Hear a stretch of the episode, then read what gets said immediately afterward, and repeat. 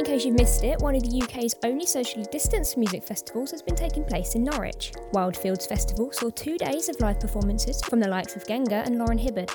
Fans were separated into socially distanced tables to allow the festival to go ahead safely. But not all of the music world is quite so safety conscious, as Noel Gallagher's been refusing to wear face masks.